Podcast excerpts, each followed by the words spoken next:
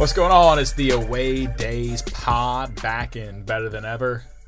Lay joining me once again from the Gramps house. Lay, how we doing after a big weekend for the Tigers down in Jordan-Hare? We'll hold off on the analysis there, but I'm assuming you had a pretty good weekend, Gazette. Yeah, oh yeah. I mean, I'm feeling pretty good about it. It went about as well as I could have hoped. So yeah, big weekend for me of doing nothing but watching football. How was yours? Yeah, same as well. I actually had a nice off weekend. Didn't go down to Jacksonville to watch the dogs, although they got it done. But yeah, I had a nice chill weekend. Just sat down, was able to watch college football basically all Saturday. Got up early, watched Arsenal in the morning, which I'm super excited to talk some Gunners here a bit later on in the pod. But you talk about like not going, couldn't ask for things going any better. Really, both of our teams, Auburn getting the job done, and so did Georgia. But I want to start first in the Big Ten, which I think is a first for the pod because we usually definitely lean towards our SEC bias here. But the biggest games of the weekend coming from there, Jim Harbaugh choking again. Number 6, Michigan falls to Michigan State, who were underdogs at home in this game. But let's be fair, I think Michigan State kind of showed that they're a better team maybe than some thought going into this. But Michigan up by 2 possessions 2 different times in the game. And Harbaugh's record against rivals, I know what it is off the top of my head, Lay, but unless you already know it, I'm curious to what your guess would be. Harbaugh's record in whatever it is, 6 seasons against Michigan and Ohio State. This is just against rivals, not against like top-ranked teams? Yeah, this is just his record against Michigan State and Ohio State. Over the course of how many years has he been there now?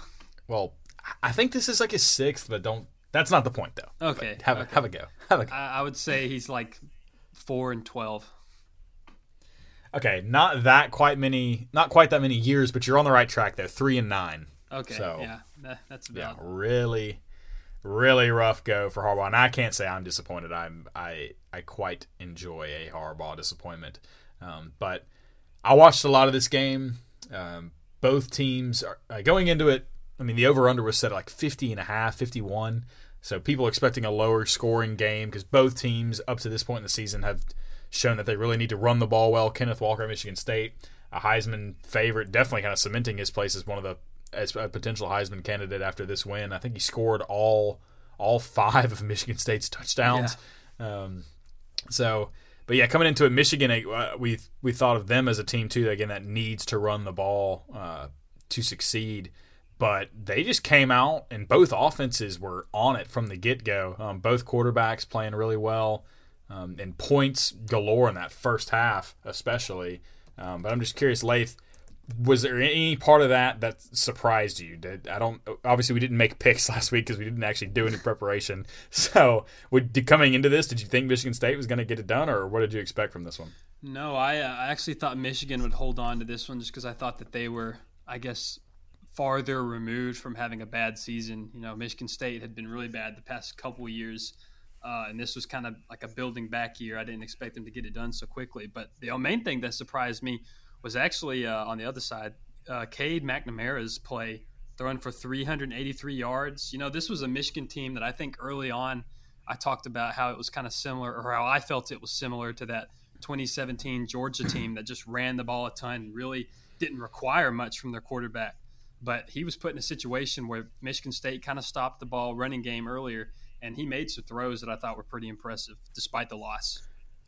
Yeah, McNamara's stats, looking at him, 28 out of 44, 383 yards, 2 touchdowns, and 1 interception. I will add that one play contributed quite a lot to that stat line. It was like an 80 or maybe even a 90-something yard 96, touchdown. 96, I think, or 93.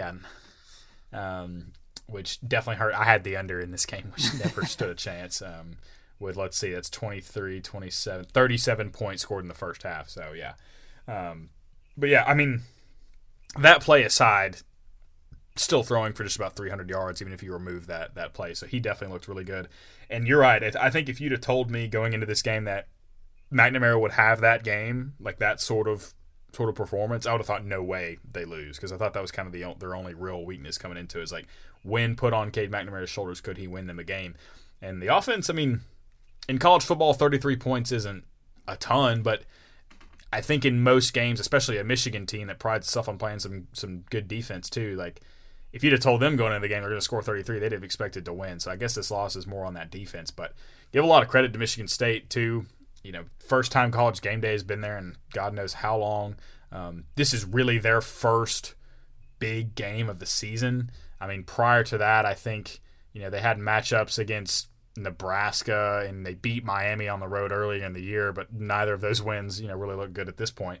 But this is their first real test at home, and they took care of business and beat, you know, got another one over the rivals who they've really handled the past few years. I mean, that record that we talked about off the top is kind of speaking for itself. But yeah, Michigan State, I will say this though. Does this actually change the way you think about Michigan State, like, as a whole? I think we're probably both pretty solidly on the Ohio State is the best team in the Big Ten kind of. That's what I'm thinking anyway.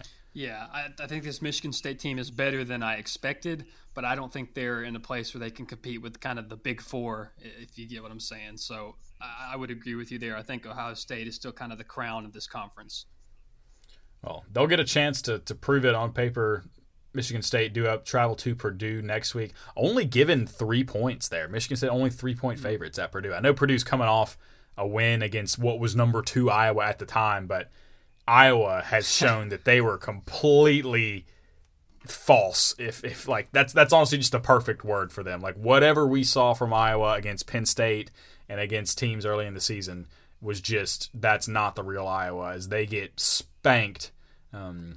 Against, let's see if I can find that game here. Where is that? I've got the entire slate in front of me, and I can't find Iowa. 27-7, Iowa, Wisconsin.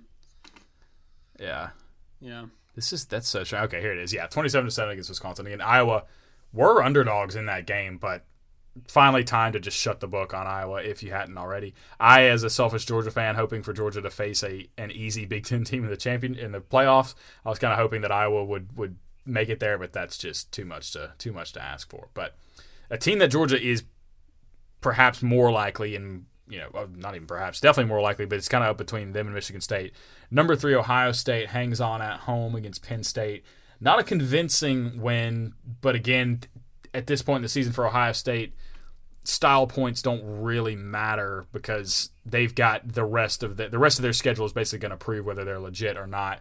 They've got Michigan State and Michigan in their final 2 weeks to end the season. But the Buckeyes winning 33-24. Again, Penn State, I think we're close to 20-point underdogs and end up only losing by 9. So, you know, if you had the Nittany Lions, feeling pretty good there. But what were your thoughts on that game? And, you know, does this... I think we agreed that the Michigan State, we're not, you know, drinking the Michigan State Kool-Aid quite yet, but are you cooled off a little bit on this Ohio State team and an offense that, again, 33 is a solid amount of points, but against a Penn State team that had been, you know, prone to giving up some points, and a team that lost to this Iowa team that we saw really underperform. So thoughts on Ohio State after this one? Yeah, you know, Penn State, you're right, they have been giving up some points, but the defense has some elite playmakers on it, and they had made some plays in some games like the Auburn game before and some other ones. So I think going into it, I expected a little bit lower score on Ohio State's end.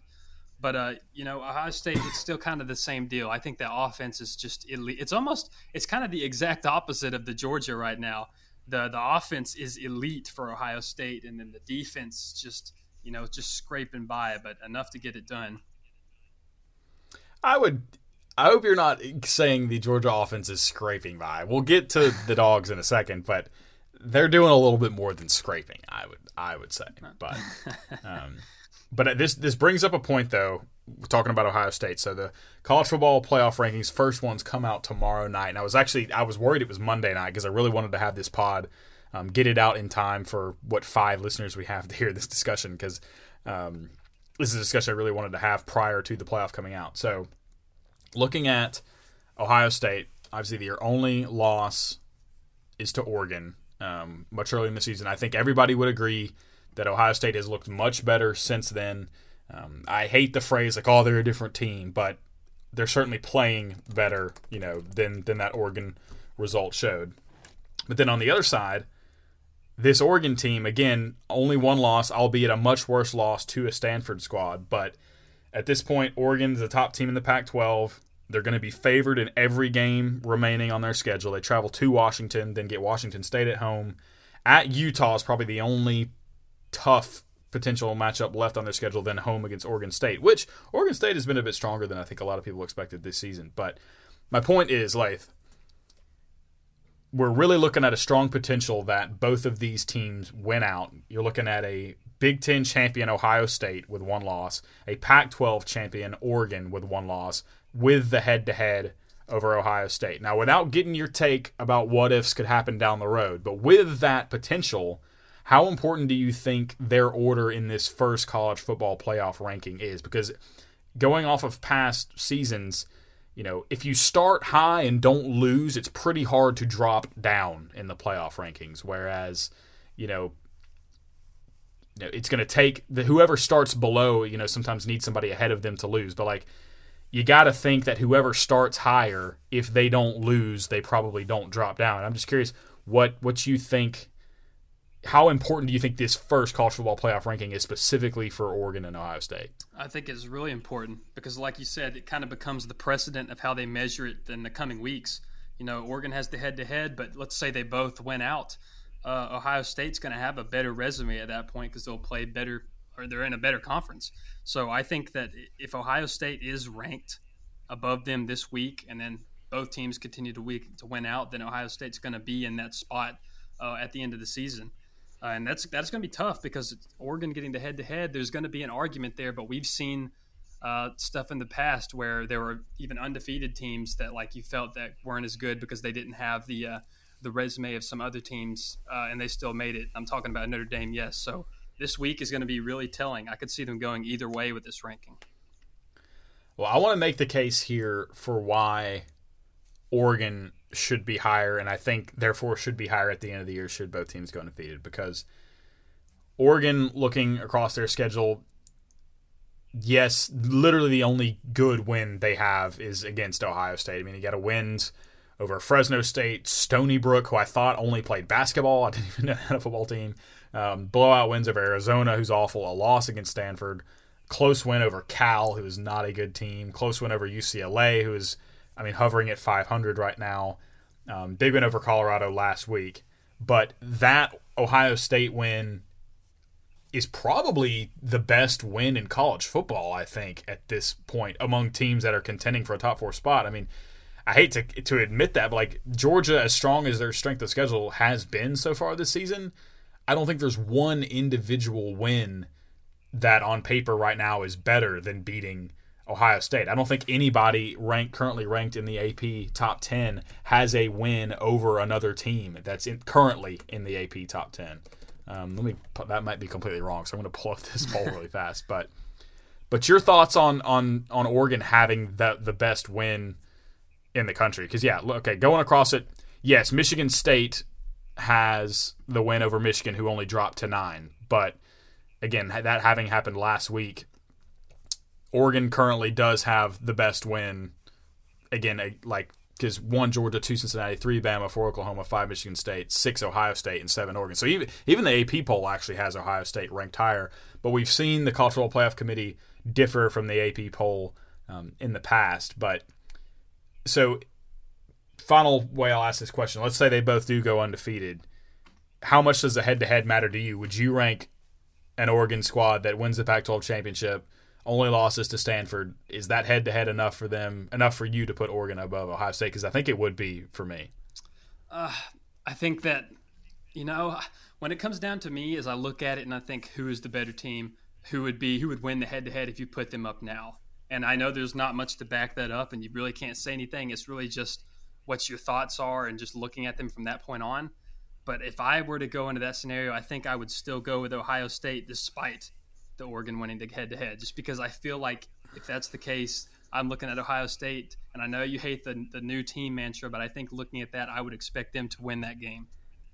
Yeah, well, it's the classic debate in the playoff, which is, deserving versus I test the best team, because no doubt about it, Oregon would deserve it. Yeah, they played on the field, and they beat them, and I think Oregon fans would have a very good right to burn some, cars, riot, whatever people do in Eugene, Oregon. I don't know. But speaking of that, did you actually see the literal riots going on in East Lansing after the win? No, I did not. Cars getting turned over, people breaking windshields. you just won, folks. Like, you know, I'd say act like you've been there before, but you've beaten Michigan like plenty of times recently. This should not be a shock to you guys. But anyway, Oregon will have played them on the field and beaten them. And as weird as you kind of feel saying, like, I know there's not much to prove, but I just think they'd be a better team, I don't necessarily disagree that if they played again that Ohio State would win. But I just don't see how you can't reward Oregon for actually beating them on the field. Like, that would be enough for me. But that's going to be a point of contention if things go the way. Now, the playoff has its way of working things out. There's a very good chance one of them loses, especially Ohio State, who has the tougher schedule going in. I mean, again, having to play Michigan State and Michigan to wrap up the year. But again, things could very much work themselves out here. But moving on to the SEC, kind of talks about it off the top. I'll start with my dogs, and we'll go a little bit more in-depth with the Auburn-Ole Miss game because I actually watched just about all of that game. But first, number one, Georgia, easily handling Florida, 34-7. I want to get a neutral take here from you, though, Laith. You mentioned talking about Georgia's offense, indirectly referring to them by the word scraping by. So they were outgained by Florida in this game by exactly 1 yard, which does that really matter? No. But it's kind of an indicator of, like, yes, the offense did not play very well. At least they didn't play to the level that a 34-7 scoreline would insinuate. Obviously, a defensive touchdown in there. Good field position set up by turnovers created by that defense. But word on the street is from people I actually still have some connections to inside the Georgia athletic department, or at least people who cover the team and follow it closely. JT Daniels, who did not start. Stetson Bennett started over him. JT Daniels was evidently healthy enough to play if needed, and not even necessarily like an emergency status. Like, I think had this been a bigger game, maybe we would have seen JT play. But the fact that they stuck with Stetson even when JT could play, I'm not sure what that says about where, if there's now actually a legitimate quarterback battle, and I'm not really here to have that discussion. But from a neutral perspective, Lathe, what do you make of this Georgia offense? And from what you've seen, do you settle on that scraping? Was that just something that you said, or do you actually think that Georgia's offense is completely reliant on the defense to actually win these bigger games? No, I don't think it's completely reliant. I was mainly just referencing that in terms of Ohio State's defense and just the similarities in how they play. But I do think this is a slightly above average offense. And, you know, because, I mean, three of those touchdowns in 2 minutes, all basically attribute all of those to the defense. I mean, that's 21 points. So looking at that and then seeing Stetson Bennett only passed for 161 yards in a game where you'd like to see him be a little bit better in that regard, and also throwing 2 interceptions himself. And they were bad interceptions. Yeah. They were both just complete, like, hands in the air, like, what are you doing, kid? Like, did not throwing into double coverage, that sort of thing. But yeah, so and then to the latter part of your question, it's really hard to gauge that when we've seen so little of I'm forgetting his name right now. JT Daniels. You know, I remember the last couple games last year, and they lit up the scoreboards with him throwing everywhere.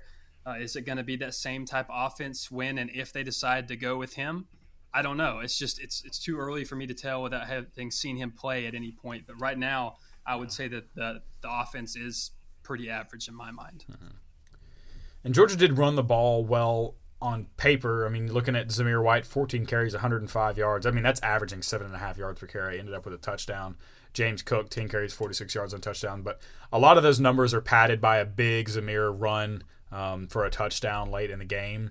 But just from my eye test of watching every snap of the game, and this isn't just the case in this game, but all season, Georgia's offensive line, unlike in past years, they win up front, but they don't dominate. They don't blow people off the ball. There's not the 5-yard carry, then the 6-yard, then the 8-yard carry. Like, it's a lot of, like, opposing defensive fronts have been able to get hands on these running backs. I mean, you talk about yards after contact. Georgia's got to be leading a lot of categories in that because, A, the running backs are pretty good, but B, they actually get contacted like very early on in plays. There's not a whole lot of plays where the first time a running back gets touched, he's 4, 5, 6 yards down the field. Like, there's no gaping holes. There's no just winning the edge completely.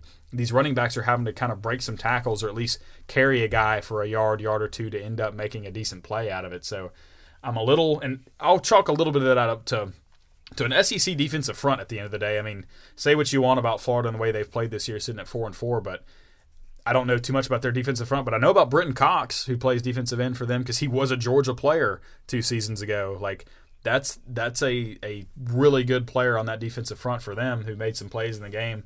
So, yeah, Georgia, I mean, 34-7, you can't complain about a 34-7 win. And the only team that could even give Georgia a remotely close run on the way in is they play at Tennessee in a couple of weeks. But I think even that one should expect Georgia to handle that. But so Georgia's not really going to get tested the rest of the way, which part of me worries that going into an SEC championship game, they've just never had to face too much adversity. I mean, basically since that Clemson game was about it. So I'm hoping that inevitably at some point this season they're going to get hit in the mouth and just what their response is going to be. Well, let me ask you this then.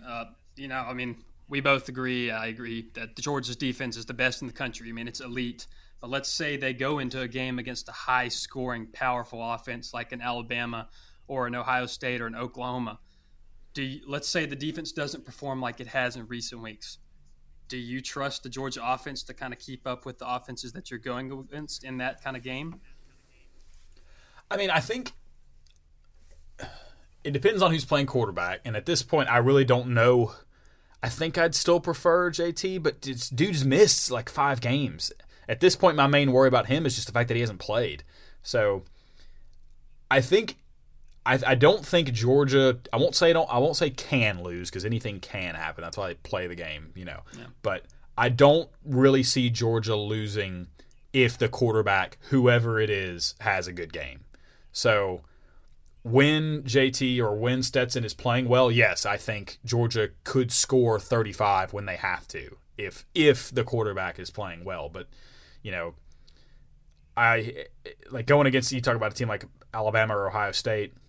I just still, like, there's going to be a moment where Georgia gives up some points, but I really find it hard to believe that they're ever going to give up more than about 28, you know, like, because just the most they've given up all year is 13. Yeah. Like, they're averaging, I think, less than 10 points against. Now, a couple of shutouts in their help, but, I mean, they shut out this Arkansas offense that we've seen hang 50 on Ole Miss, which, again, is a horrible, horrible defense.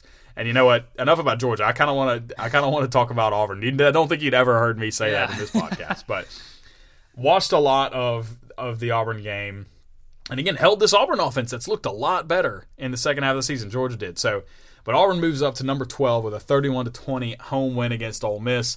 One that I know we talked about at length on the pod last time was one that I just couldn't predict. I just really didn't have a good feel for who was going to win this game, but I did know that hey, under the lights at Jordan-Hare, crazy stuff happens. But this didn't have any classic Jordan-Hare wildness. Auburn was just the better team and outplayed them.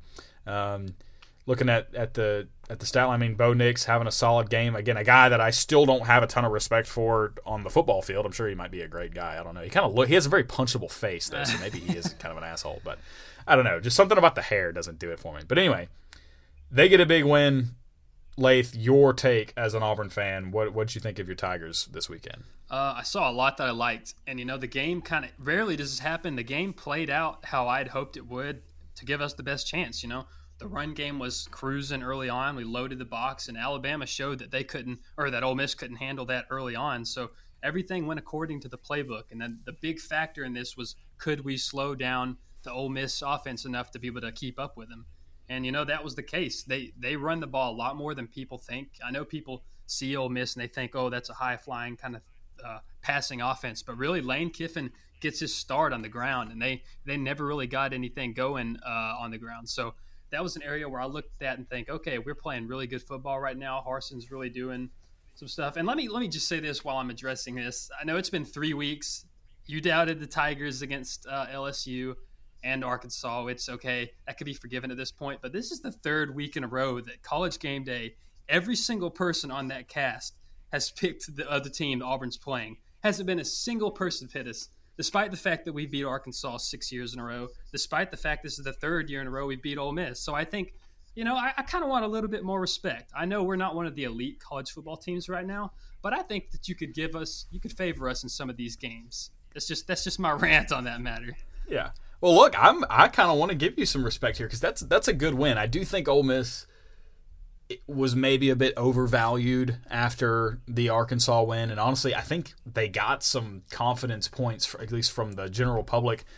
Just the way they played against Alabama, I think, is again that was prior to them losing to Texas A&M. But I think Ole Miss was a little overvalued coming into this game. But I'm like, this just kind of is starting to feel a little bit like the classic Auburn trope of a team that really wasn't all that. I mean, average at best through the first 5, 6, 7 weeks. All of a sudden, once they get to the hardest part of their schedule, start beating some good teams at home. You know, I mean. Again, I didn't expect them to beat LSU. They did. Certainly didn't expect them to beat Arkansas, and they did. And then this one, they were actually favored in this game at home, although the 3-point home favorite spread suggests that maybe Vegas was thinking that's basically just because they're at home is why they're favorites. But at this point, I don't want anything of playing Auburn. I don't want any part of playing Auburn at Jordan-Hare. Now, the question is, can they do it away from home? And they're going to have to find a way to do it this week as they travel to Texas A&M. And I think we have that in our picks that we're going to make a little bit later. But, you know, at this point, people forget about this, given that Auburn has 2 losses and both of them not great. I mean, losing to Georgia is certainly no scarlet letter on your resume there. That's a reference right there. I can't believe that was living in my head somewhere.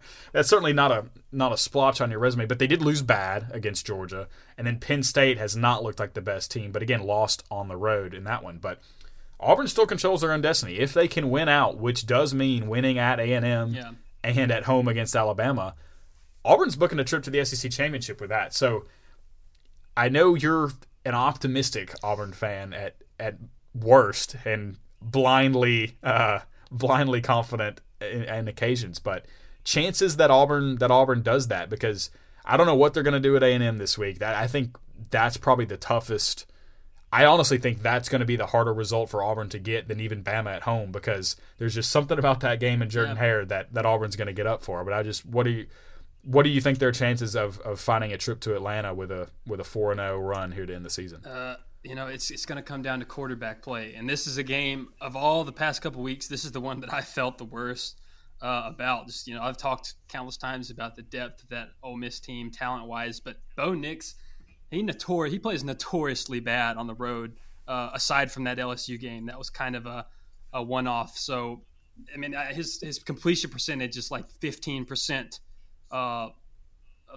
lower in road games compared to home games. So this is going to be a real big telling event for us. If we can get past this roadblock, then you're going to see that blinding enthusiasm continue to grow for me. Well, yeah, because they got at A&M, then home against Mississippi State, which Mississippi State has looked a lot better in the last 2 weeks, too. Yeah, true. But, again, at home, then travel to South Carolina, who can't, you know, push you ever with a feather. So, and then Alabama at home at the end. But what you didn't have at LSU, you do have at A&M, which is a home team that's got a lot to play for still. Like, A&M, if they can win out, just needs Auburn to pull something out against Bama, and then all of a sudden it's A&M in the SEC Championship. So, I don't know, as a Georgia fan, who I'm really rooting for to come out of the West, really.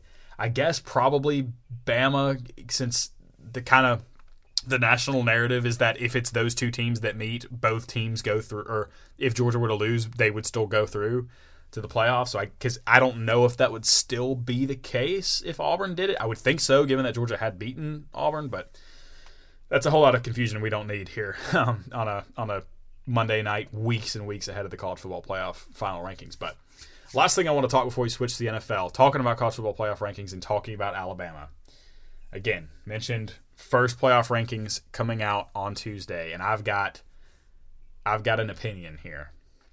I hate the phrase hot take, because that's just anybody who ever made a podcast thinks that they have hot takes, which overused term. But I have an opinion here. Wonder if you agree or disagree here, Lath. Making the case for Alabama to not be ranked inside the top 4 in this first ranking here. You know. So looking at the current AP poll, Georgia 1, obvious. Cincinnati 2, not really sure where they're going to land, but I think they're probably going to be in the top 4. Oklahoma, undefeated, looked shaky. Michigan State, undefeated, coming off their biggest win of the season. Name me a win that Alabama has that's better than Michigan State, that's better even than Oregon, that's better even than, I think it maybe even throws Cincinnati. I mean, Notre Dame's in the top 10. My point being, Alabama's best win to this point is what? I mean, lost to Texas A&M, the only good team I feel like they played going into that. Beat Tennessee.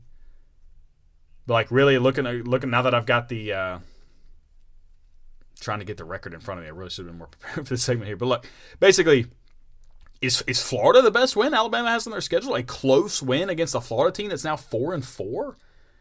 Like, or is it beating Ole Miss, who now, again, dropped another game? Is it beating Mississippi State?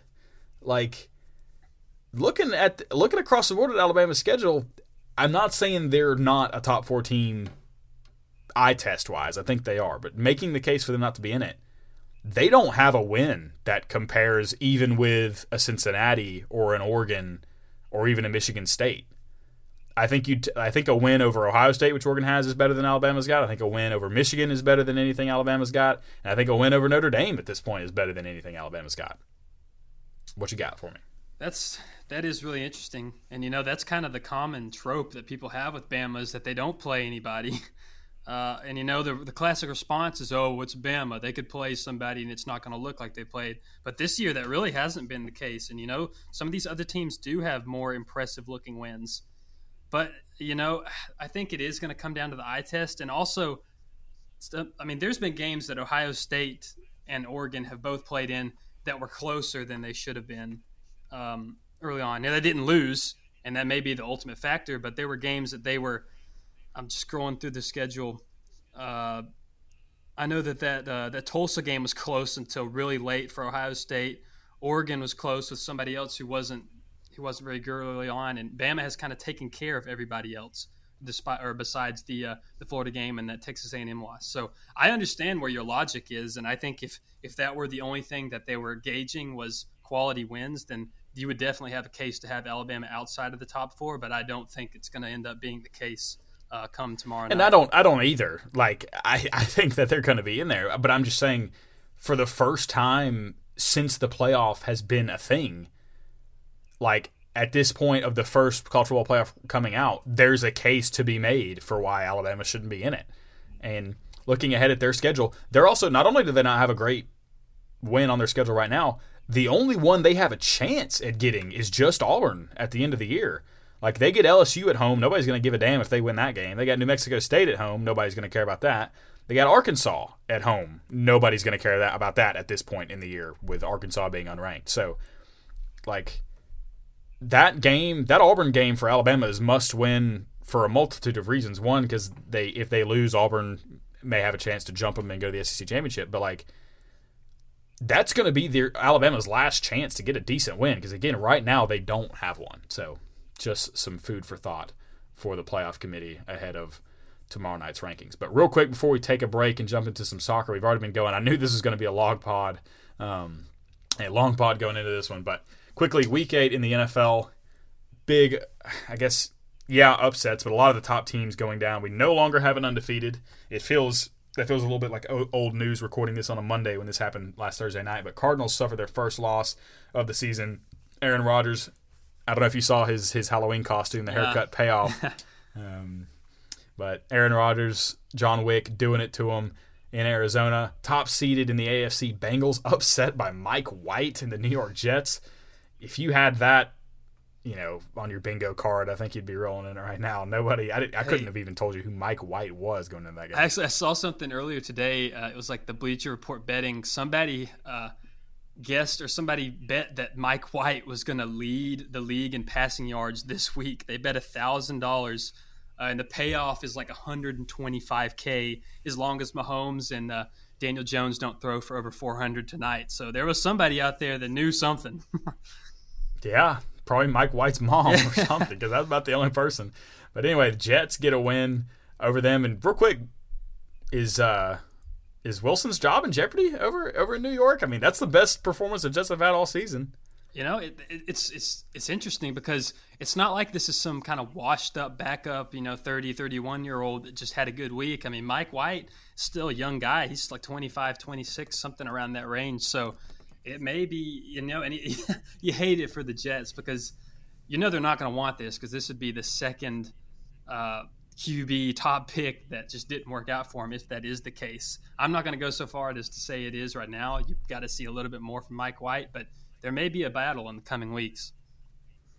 Yeah, I don't know what kind of injury Zach Wilson's dealing with, but if I'm the Jets, I'm leaning towards starting Mike White again. But elsewhere, Chargers, they've kind of cooled off over the past few weeks, but still a team that a few weeks ago looked like potential Super Bowl favorites. They lose at home to the Pats. Justin Herbert not having a good game, throwing a pick six in that one late that really hurt them. Mm-hmm. And then the Bucks beaten at New Orleans by Simeon. What is his first name? Trevor? Trevor, yeah. Trevor Simeon led New Orleans Saints thanks to a couple of costly Brady interceptions. Big win for the Saints, certainly one that I didn't think they were going to get. I actually thought about betting on the Bucks to cover the spread in that game. I forget what it was. I think it was like 7.5, but I'm glad I did not. But that win comes at a cost, as Jameis Winston, the reason Trevor Simeon had to come in there and save him was Jameis Winston was lost to a what looks like an ACL injury and is likely done for the season. And then another big injury news that developed later this afternoon, Derrick Henry going down with what could potentially be a season-ending foot injury. So pose a quick question here to you, Laith, after a lot of teams dropping some games here. All four of the remaining one-loss teams are in the NFC currently, the Rams, Cardinals, Packers, and Cowboys. Looking ahead to the Super Bowl, if I told you had to pick one, are you betting that a team from that group wins the Super Bowl versus the field, versus the rest of the NFL? Keep in mind some two-loss teams that, again, fall outside of that group, teams like the Bills, Raiders, Ravens, Bengals, Titans, although maybe minus Derrick Henry are a much different team, and then the Buccaneers now with two losses. So if I say the one-loss teams versus the field, Super Bowl odds, which would you pick? The thing that really gets me stuck here is just the Bills. I think the Bills are such a good team. Going into that, I think just looking at this, I think the Rams are the best team right now. I agree. And they just added Von Miller. So he's a big name, and he's a dude who won a Super Bowl MVP, I think, or maybe not Super Bowl MVP, but like was the reason that Broncos team made it to the Super Bowl back when they had Peyton Manning in his final year. But I don't think he's been that player for a few years now. But yeah, that's fair. Go on. But I guess what is the original question here? Because I'm kind of it's. Again, it's kind of like when Tiger Woods was dominating golf. There was actually a lot of bets that real sports books were offering, going into a tournament, picking Tiger Woods versus the rest of the field. Like, you bet on Tiger Woods, he has to win. You bet on the field, any other golfer can win, and you win your bet. So I'm saying, of the one-loss teams or the field, one-loss teams including the Rams, Cardinals, Packers, Cowboys, and then the best of the rest are Bills, Raiders, Ravens, Bengals, Titans maybe, and the Buccaneers. If I had to guess, I would say one of those four teams. Really, I think it would be Rams, Cards, or Packers. I'm not as high up on the Cowboys. But, I mean, the Bills are going to be the biggest threat. But if I had to say, I would go, I think, with the four. I wouldn't write off the Bucs yet either. I mean, that's not a good-looking loss at New Orleans. But Tom Brady has actually struggled against New Orleans since becoming a Buccaneer. I think that's at least his second, if not maybe third, loss to them just in the few seasons that he's been down in the NFC South. But I agree. I think the Rams are still my Super Bowl favorite, so I would pick them to win that. But still a lot of good teams left in that two-loss range. All right. Take a quick break, catch our breath, come back with some big soccer news, some managerial spots coming open in the Premier League, perhaps not the one we thought going into this week. We'll talk about all that next. All right, welcome back to part 2 of the Away Days podcast, where we cross the pond and talk some international footy. Like, it just so happens that every time we jump back into a big week of soccer, it's always a UCL week, which it is again in this case. But I want to start with rounding up some of the headlines from the top five leagues, and starting with my Gunners. Couldn't start anywhere else after Aaron Ramsdale, you shit bastard, and there's this reason I'm calling him that in a positive light. With the performance of his life, Arsenal win 2-0 at Leicester. Again, a match that I certainly didn't expect Arsenal to win. Maybe I would have taken a draw gladly. But after losing their first three matches of the season to Chelsea, Brentford, and Man City, not necessarily in that order, had a goal difference of 0 goals scored to 9 goals conceded. Since that Manchester City game, in the Premier League alone, Arsenal are 5 wins, 0 losses, and 2 draws with a 12-4 goal differential, gone from bottom of the league to 6th in that span, and actually tied on points with Manchester United, who are currently sitting in 5th. Big part of that, Aaron Ramsdale, that's basically since he started, since he came into the lineup, since he replaced Leno as the first-choice goalkeeper. And he had a huge, huge game. I'm not sure exactly how many saves he had in the win over Leicester, but one particularly, probably going to be save of the season. Feels a little early to call that, but a big leaping, diving save with his left hand off a free kick that I thought all the world was going in. And he actually does really well to get back up and make a kind of double save to keep the rebound out. And I called him a shit bastard because the Leicester fans behind the goal the entire game are giving him a lot of crap and the puto, yeah, goal kicks that you see a lot in South American things. Well, Leicester had one where they kind of do a similar thing. It's like, shit, bastard, yeah, or like whatever as he kicks. But like as the game is like going on, Ramsdale, who actually distributed the ball phenomenally from goal kicks and just out of the back in general, like had a lot of just worm burner missile low passes that were just like easily controlled, but like reached the strikers. Like usually if a keeper's gonna try to distribute it about to the halfway line, they just kind of lift one way into the air, but he was pinging some really nice low balls out there. But basically after a few of these goal kicks, he turns around and sings along with them as they're yelling it, which made for a really cool video that I saw on Twitter. So big win for Arsenal. Again, I know you don't keep up too much with the Premier League, but I was about to say, have you been as impressed with Arsenal as I have? I don't think anybody is. But just what have you made of Arsenal's kind of rebound here?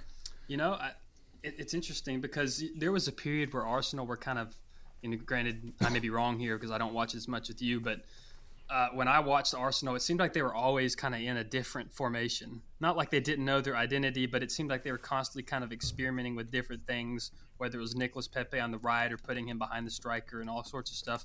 Running this kind of the 4-4-1-1, is that like kind of I feel like I've seen that more often now. Is that kind of the staple of the new style they're running, or what? How would you say about that? Basically, sorry, I got like a big frog in my throat coming here.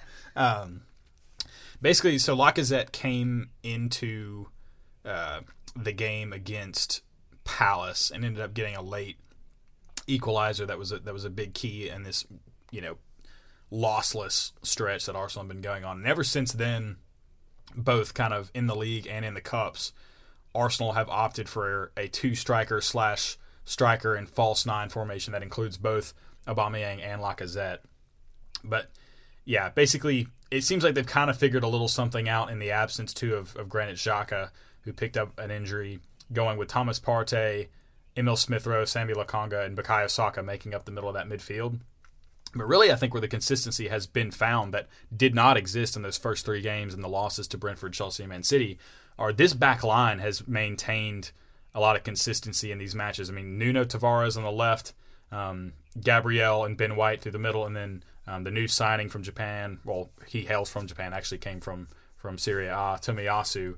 This was the same exact back four that started against Aston Villa, which I think had been maybe prior to this game, Arsenal's best performance in the league yet this season, a 3-1 win against Villa. So they're really kind of finding some consistency at the back without Kieran Tierney on the left, mind you, as well, who I still think is one of the best players in our squad. He's kind of had a rough start to this season, missed a few games due to injury, but even when he was on the pitch, not in the best form at the moment, which I think is definitely a temporary thing. I don't think people need to be overly concerned about Nuno Tavares coming in and taking Tierney's spot, but this is just, for once, an Arsenal signing. And I don't even want to say for once, because they actually nailed a lot of these signings this summer, of signings that were derided by Arsenal fans and other fans alike, but minor signings that did exactly what they were wanting them to do. Nuno Tavares is a perfect example, brought in not to replace Tierney, but to give cover for a guy that we asked to basically play every league match last season, and were really hamstrung when he couldn't play because we had to rely on the likes of Sad Kolasinac because we just didn't have any other left back. So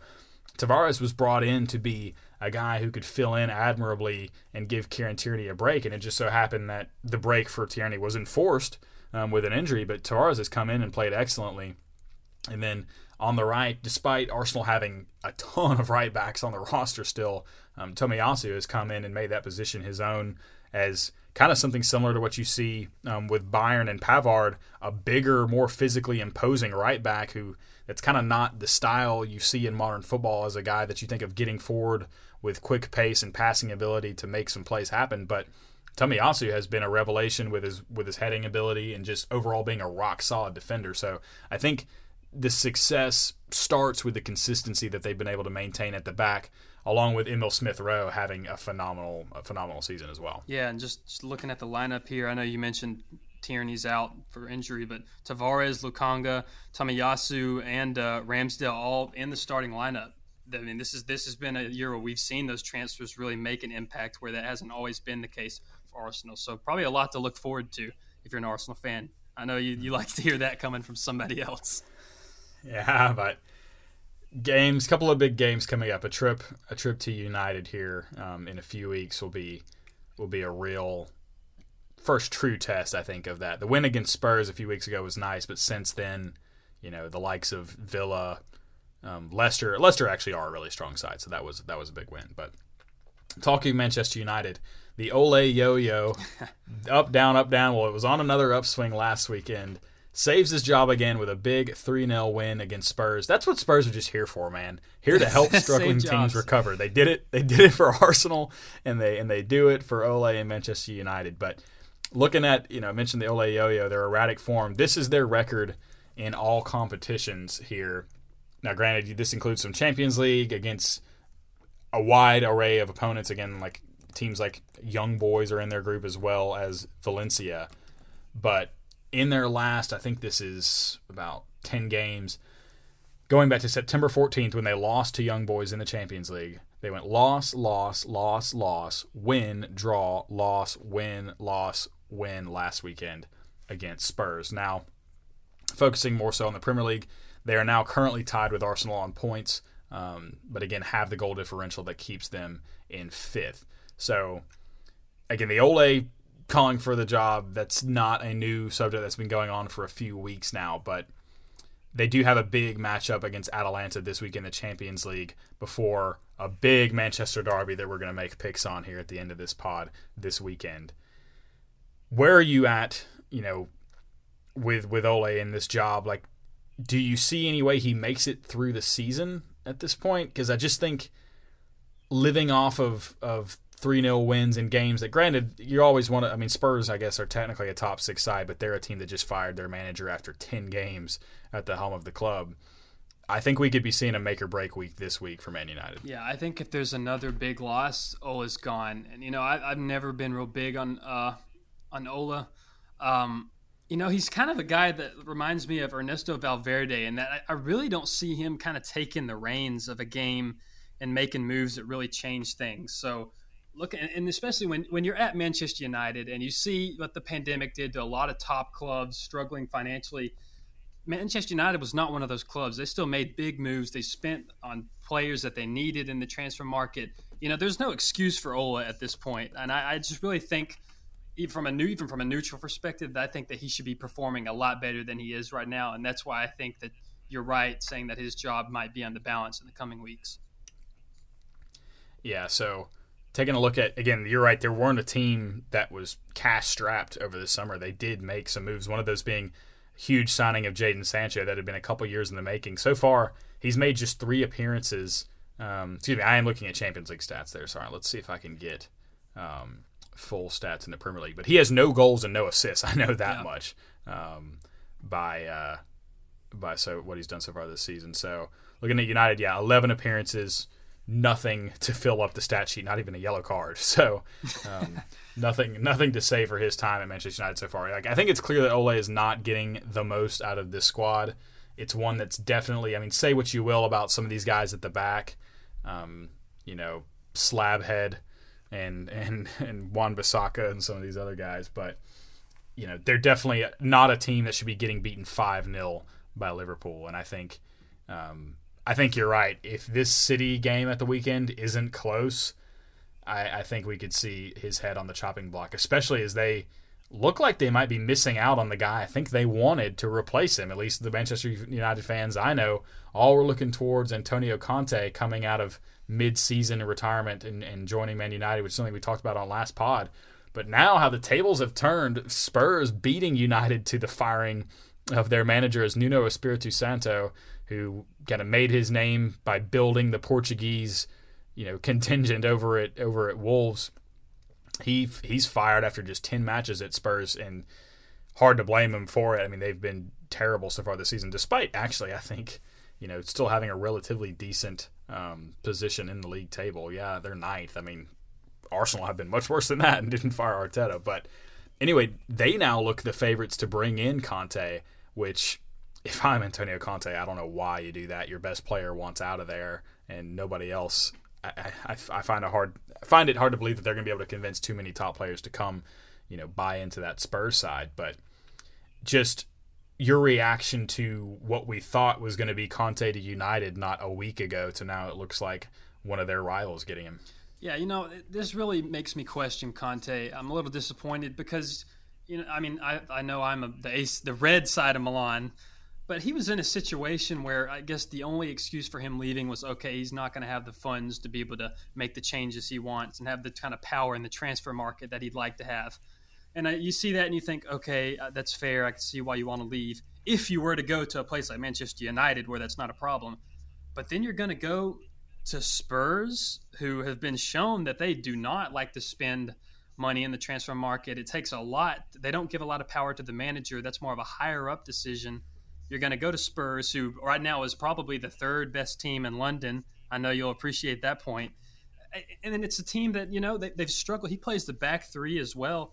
Nuno Santos plays the back three. That the formation really hasn't taken with him. It just doesn't seem like a fit for me. And when I see that Conte is so readily, or at least from what we've heard, that he's readily going to be able to do that, I don't know. I question why he would have even left Inter in the first place if those are the reasons that he's leaving.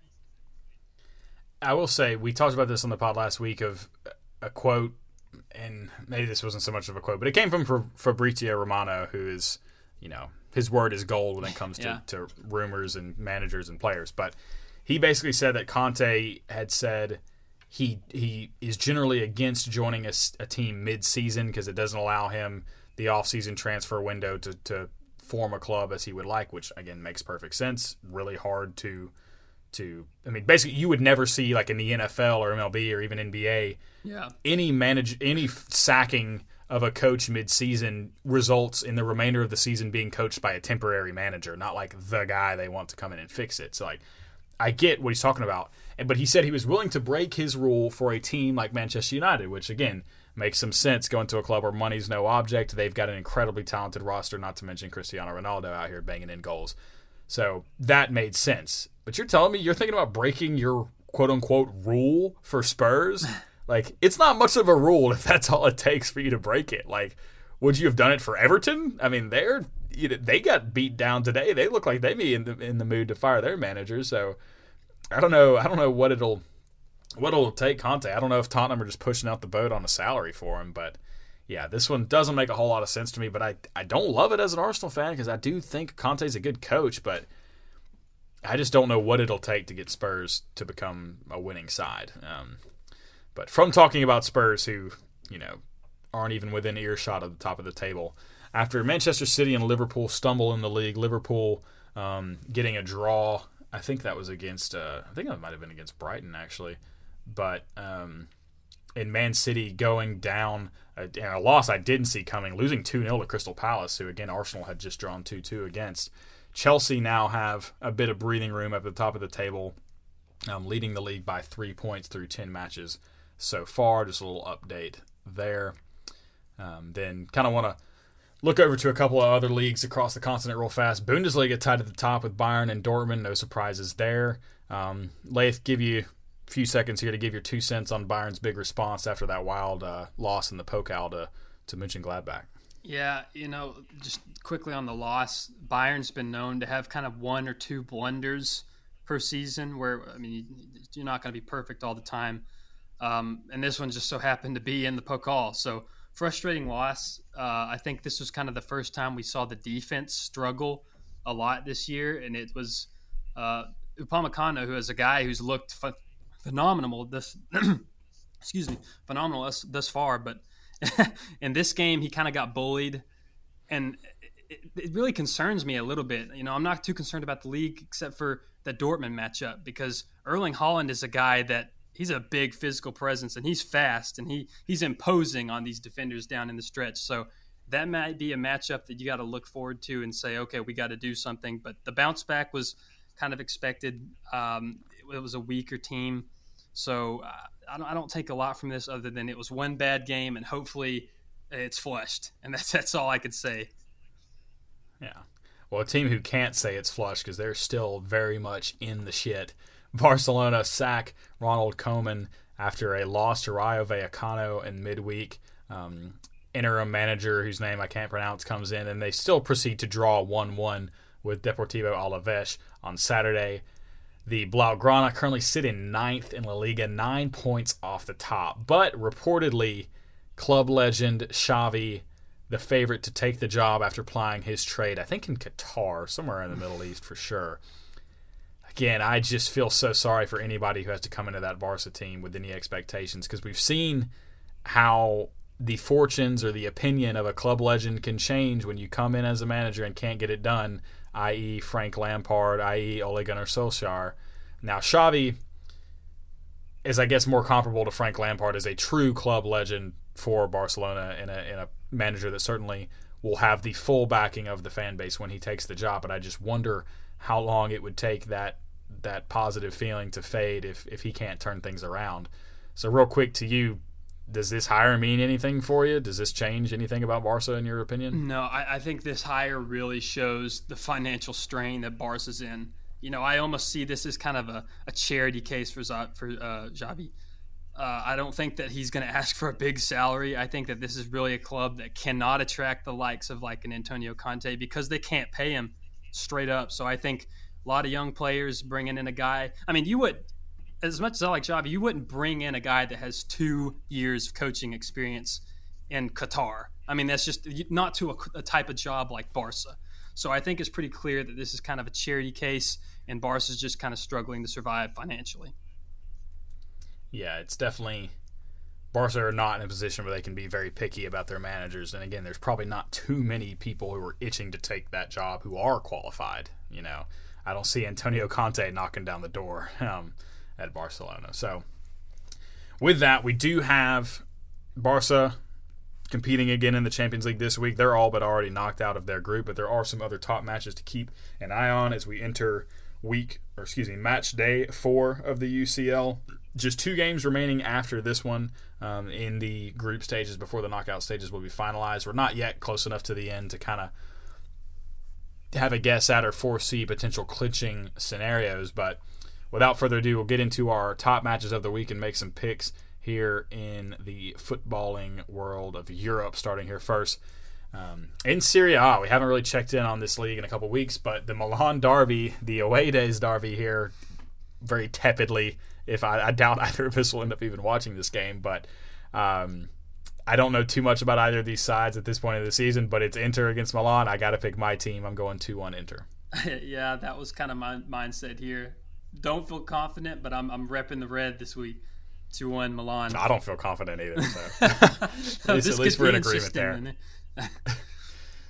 All right, another derby, a bigger one that I will try to watch if I can find some time for it Saturday or Sunday morning. Not quite sure which day it is, but Manchester City travel to Old Trafford to take on Manchester United in the Manchester derby. I like a big win here for City. I'm thinking 3-1. Yeah, I think Pep helps orchestrate Ola's demise. City get the win 2-0. Although, if Pep is playing the 40 chess like we were thinking, maybe this is one where he just, I don't think he's going to throw the game, but maybe gives United a little 0-0 draw just to keep Ole around. We'll see. Then lastly, really the only game with major UCL group stage implications, both Lille and Sevilla fighting for that second spot in their group, which is something I don't think either of us expected. As a quick look at our UCL projections, we both had them coming out of Group G, and at this point, neither of them are in the top two spots in that group. So basically kind of a battle of loser of this game can officially kiss their hopes goodbye of getting out of this group. But it looks like we both like Sevilla. I've got them winning 2-1 at home. Yeah, I almost wanted to go with Lille just because Sevilla always likes to win the Euros. The Europa League. Yes, they'll do anything they can to get back in it and get another dub. But I think Sevilla is the more talented team, 3-2. That is a good point. They will eventually find their way in Europa League and win. Of that, I have no doubt.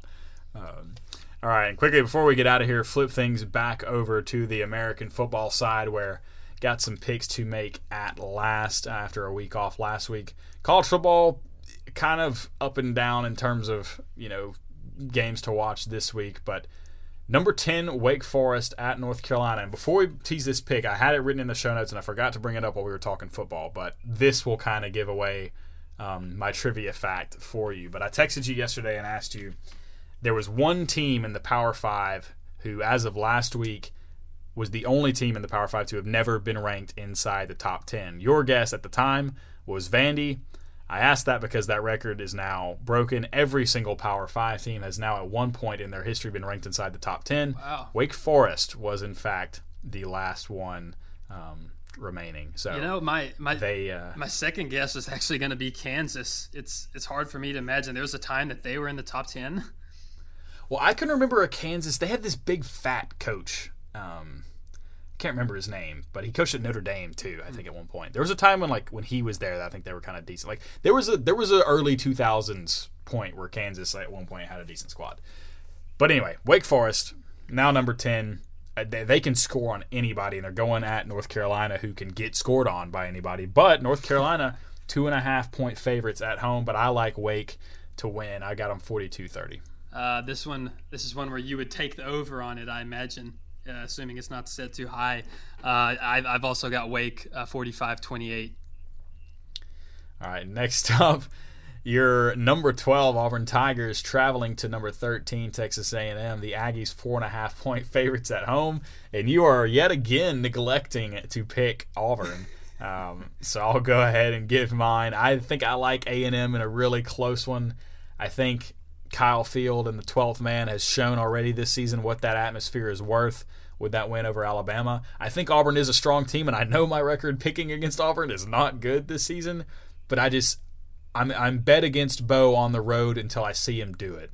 And so I think, Vegas is right on the number here with 4.5. I like A&M in a close one, 38-35. But if you're not going to take a pick, Lath, at least give us some keys to the game or something here. Keys to the game, kind of what I alluded to earlier, is Bo Nix. He's got to have the same type of mentality he did against LSU and be able to make some plays out of nothing. Talented team up front. They got all over Bryce Young when they played him. Big game for the O-line as well. So, yeah, you picked against them. I want to see the same energy from College Game Day this week. I want to see the A&M across the board, and let's see if it can happen for us.